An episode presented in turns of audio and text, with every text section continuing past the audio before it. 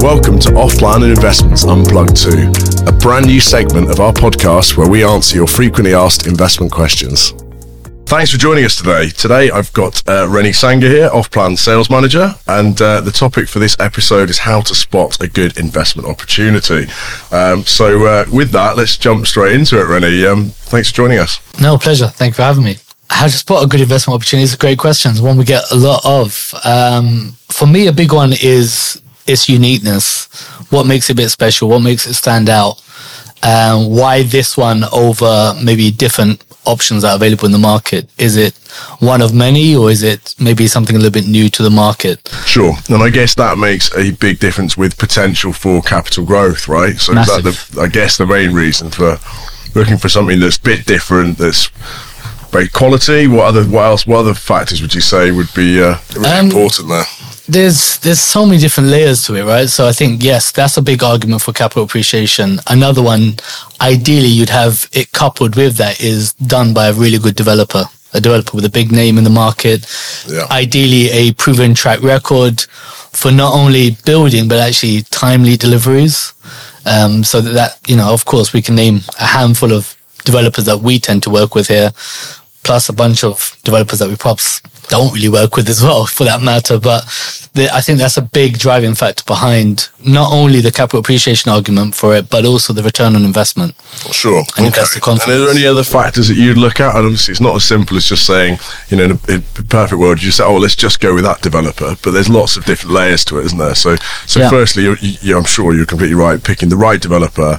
Um, picking a project that's unique, that's maybe not got too many units that are too similar. Absolutely. To reduce your uh, to reduce the uh, you know the supply of, of such a similar product. And then in terms of payment plans, does that affect the huge, decision? Huge. And um, it's funny with payment plans.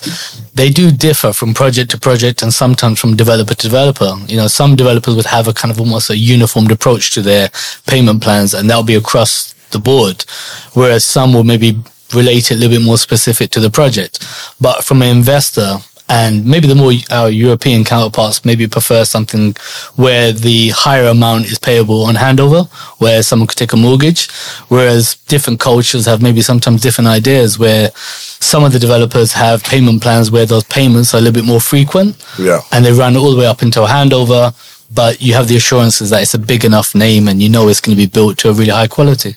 Okay, cool. So I think yeah, it, as you've already touched on, it makes a makes a big difference as to where as to what your you know your uh, plan for the for the investment is, isn't it? So you know if the if it's going to be something that you wanted to flip, for example, you may yeah. well be looking at paying you know with going with a payment plan with a lot less upfront, absolutely, yeah, and a higher amount on handover. Yeah, obviously, of course, if you plan to keep it and you had the money in the bank anyway, then you might not mind so much about absolutely. as you touched on paying ten percent every three or four months, for example, and uh, with a much smaller amount on on handover.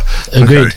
And there really uh, would there be other, any other points I should be looking out for in, uh, like, in search for the right project? For me, a lot of the ones that I, I look to maybe gravitate towards as well, especially when we're looking at our argument for capital appreciation mainly, but also good ROI is a good floor plan. Mm. And I know I touched on the fact that maybe something a bit more unique, but some developers maybe offer a configuration that's not so much the norm.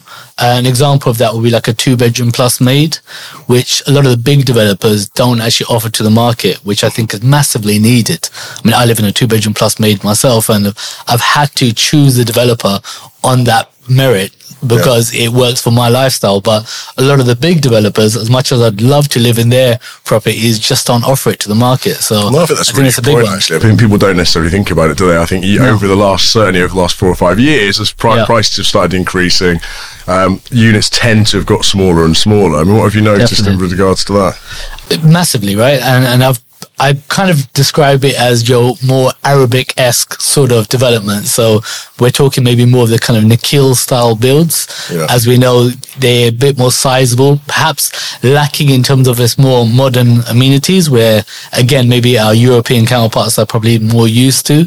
Um, whereas I think your Emaars and your Ellington and some of the other developers have really focused in on that. And, and some of these really good independent developers that are now coming out of JVC who are, have always kind of followed suit, but you don't often get the sizes that you once used to.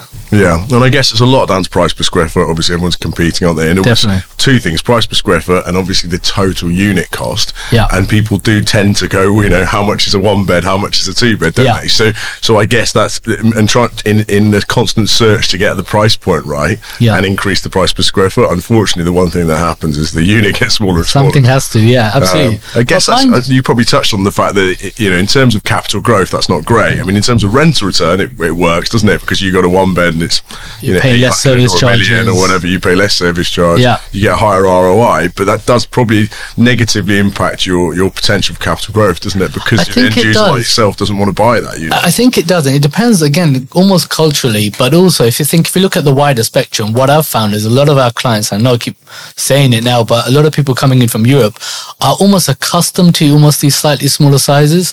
Whereas I think if you've been here for a few years or perhaps had the pleasure of seeing some of these more Arabic-esque type of accommodation, you've almost been too privileged. Whereas a lot of people from the UK or, you know, in Europe, Yeah. maybe you'll start to see these sort of two bedrooms inside of 1100 square feet. I mean, your, your average three bedroom Victorian house in the UK is about 1500 square feet. So it's actually not a bad size if depending on what the mm. user's going to No, use it for. right. I think it, it depends what part of the world you're from, doesn't it? Correct. Certainly from certain parts of Asia. You know, if you go Yeah. to China or you go to Japan, Japan especially, where real yeah. estate's so expensive. Yeah. You go and see a bedroom, and you know, all three walls, three walls of, of the bed, the bed's touching three walls, isn't it? So, It is, So I think you know, it, it completely depends on what you're used to and which part of the world you're from, doesn't it? Yeah. Yeah, no, brilliant. Okay, is there anything else that we should really be looking out for? Because there's so many developments, aren't there? And it is quite confusing, probably even for us, where you've got launches happening all the time. Yeah. If you were to have to pick one that you would say, right, that's the best, you know, that's that's the one to go for. Yeah. Um, are there any other factors you think that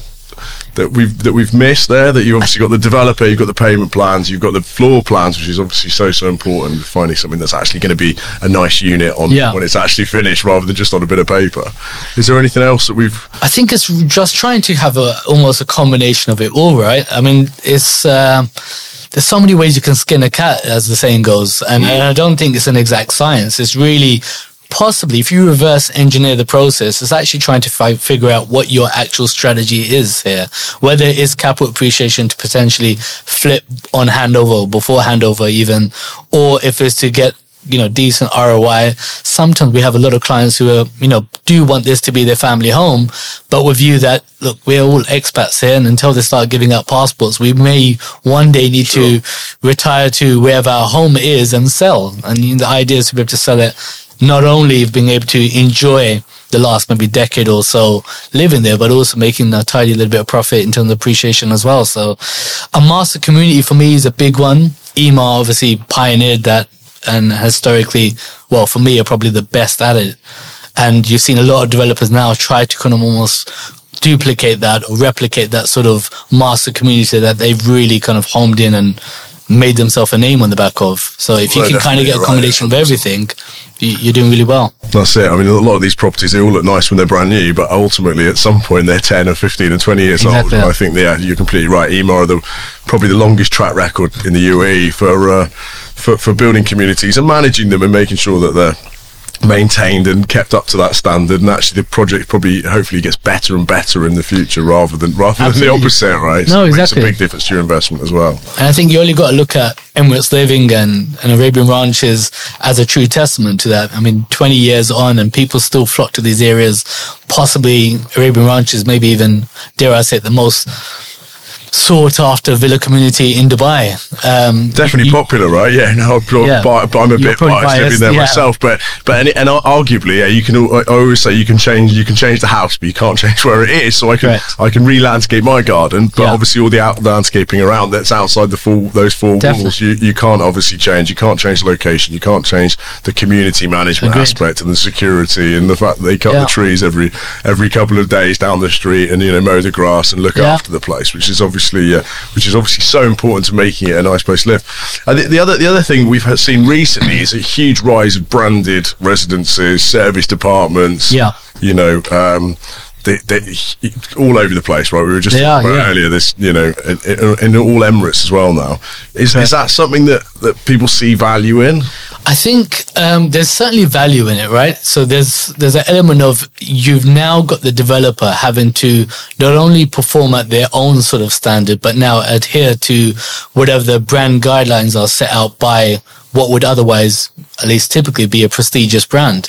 And they would obviously have some sort of contract in place to say that if we're using our name, you have to do X, Y, and Z to reach our standard. It could be for example, there's been JVs or joint ventures, should I say, with Jumeirah Hospitality Group. Now that also means you're using Jumeirah trained staff that are actually greeting people at the doors that are offering their kind of services and so on. So what that means for the user is you're getting a really high standard of living, which then sets it apart from the many, many options or the vast options that are available in the market. So you do pay a little bit more for it initially, but you'd like to think that it offers you a little bit of longevity in terms of its upkeep, okay. but also making it a little bit more standout in the market. Mm. And I think certainly in, in, in Dubai is obviously a city that's been dubbed as a sort of ultimate luxury, hasn't Absolutely, it? So yeah. I, and I guess those you know those hotel brands or those you know luxury brands in terms of there's some you know car brands for example and yeah. some fashion yeah. brands and those things, aren't yeah. there? And I guess obviously for the investor it's really important for them to decide which of those really is luxury. You know, you mentioned yeah. Jumeirah obviously having a you know long-standing uh, reputation here in the UAE and, and, all around the world now. Yeah, uh, best hotel, you know, some of the best best hotels in the world. You know, the world's only seven star hotel, yeah, yeah, yeah, So, so I guess that's the certainly one that's up there. Yeah. Um, and in terms of an investment, I guess if they pa- partner up with some of the best, most reputable developers, then hopefully you've got the sort of dream package there. Correct. Exactly.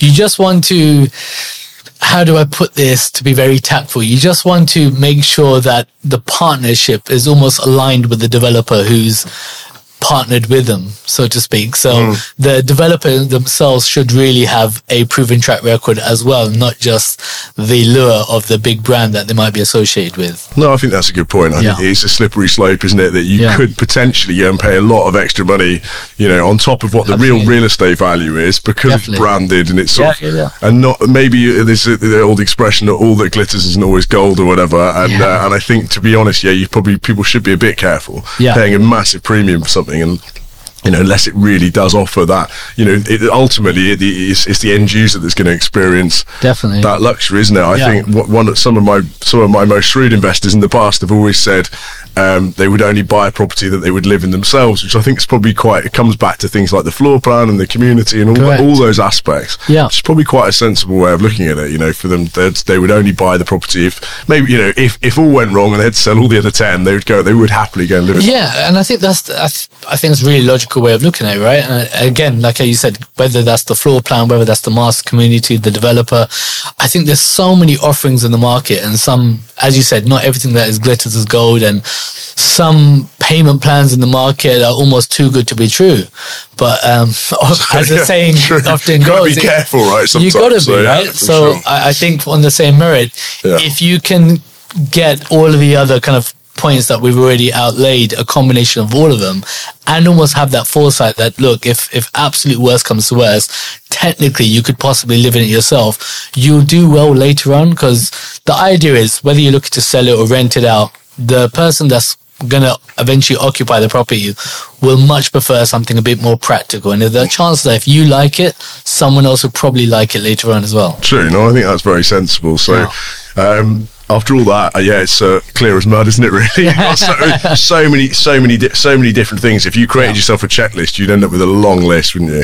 Um, and I guess ultimately, uh, yeah, it comes back to the fact that dealing with the right person and uh, yeah. hopefully dealing with someone who's got, you know, got that experience and really cares about your investment to make sure that you do really well in the future. Yeah. Um, and certainly, obviously, we're very much involved in helping people manage units in the future, and whether it's short or long-term leasing, property management uh, all the way through to a resale at the end to make sure that they, you know, generate the return that they're supposed to, you know, supposed to. So definitely, I think that wraps it up nicely. Rennie, well, thank you for joining me today, and um, look forward to the uh, next episode. Pleasure. Thanks for tuning in.